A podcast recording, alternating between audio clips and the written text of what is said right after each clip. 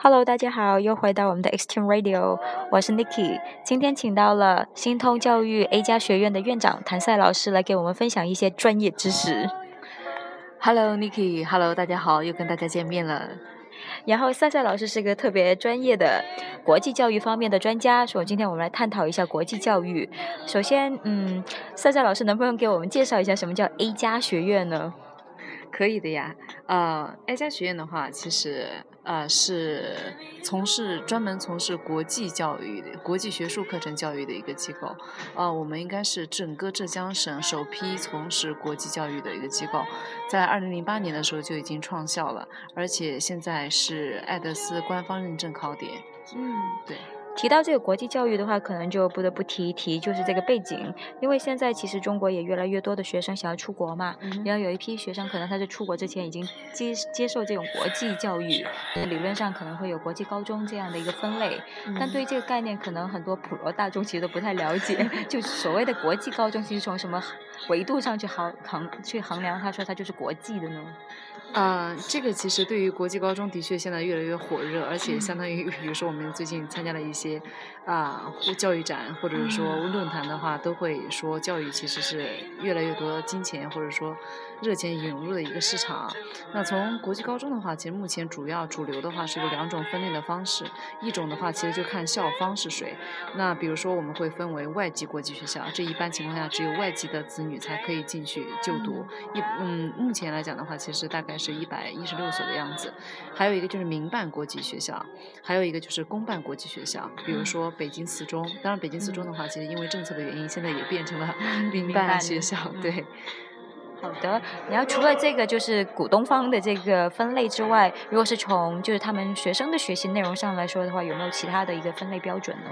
对，另外一种的话，其实就是从不同的课程体系方面来分。呃，如果从主流的角度来看的话，主要有四种，一个就是 A Level 体系，它现在是中国最为流行的一个，占比大概是百分之二十八的样子。还有一个其实就是我们讲 IP 体系，但其实就是美国高中的体系，一般情况下是在公办学校里面出现的比较多。那学生除了要学就是国外的课程，比如说像 SAT 啊、托福啊这种课程，还有 AP，还要学国内的课程。对。因为他要拿学籍，另外一个的话就是 IB 体系的课程，这个其实难度要求会比较高一些，但是在一线城市现在是大家投入或者说采用的一个热门体系。还有就是比如说加拿大体系，BC 省的一个体系。当然除此之外呢，还有像澳大利亚维多利亚省的一些体系，其实都属于那种。但是主要的话就是这四种。嗯，那为什么这个 A Level 体系相对而言是在国内这个受欢迎程度最高或占比最高的一个课程体系呢？这个是很好的问题，呃，因为相比较而言的话，A Level 相对比较简单一些。因为学生其实一般情况下只需要拿到三门的成绩就可以申请世界一流的大学，包括牛津和剑桥。啊，真的 吗？对，是的。当然，牛津和剑桥的话，一般情况他们还会要求啊学生考他们自己的入学考试。比如说，如果你要申请理科或工科的话，他们还有 PAT 的考试、MAT 的考试，还有 SLAP 的考 STEP 的考试。所以这个其实是在三门之外的。但你比如说拿三门成绩，如果你全部拿到 A 的话，可以申请牛顿、牛津、政经。然后可以申请 UCL，这是没问题的。还有悉尼大学，呃，一流大学都可以，而且它的。嗯，国际认可度也最高，一百六十多个国家其实全部都认可 A level 的成绩。但是你比如说我刚才讲的 AP 体系的话，其实基本上就是美国那方面对。那加拿大体系的话，它主要其实针对的就是加拿大。IB 体系其实相当于认可度也很高，但是它就是特别难，尤其对英语要求其实程度会很高。对的。那一般中国学生如果是他选择考 A level 考试的话，你觉得考哪三门可能会更有优势一点呢？嗯。从我们多年的经验来看的话，其实就是说数学、物理这种理科相对来讲会比较好一些。嗯，毕竟它对于学生英语能力要求相对来说会弱一点，而且中国也是全球数学能力或者理科能力其实最强的一个国家。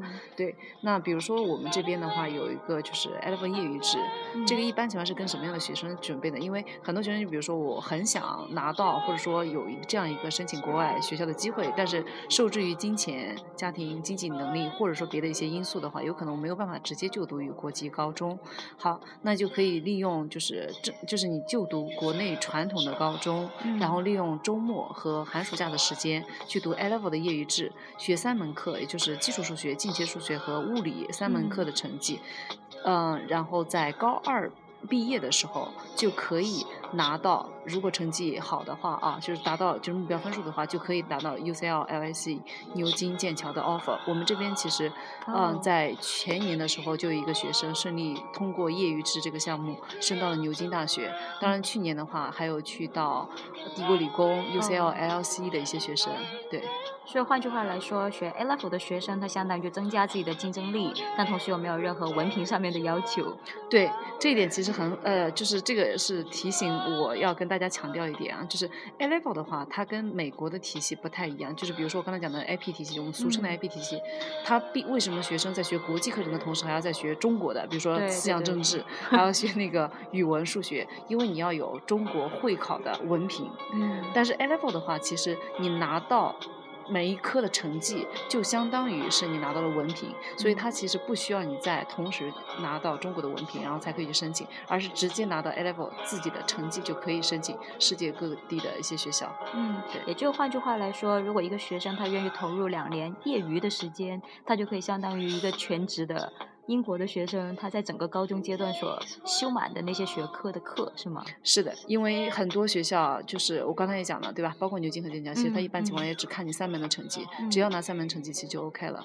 对，所以我经常其实会开玩笑说，如果再给我一次机会的话，我一定会选择 A Level 业余制这个项目，因为这样的话，第一我可以。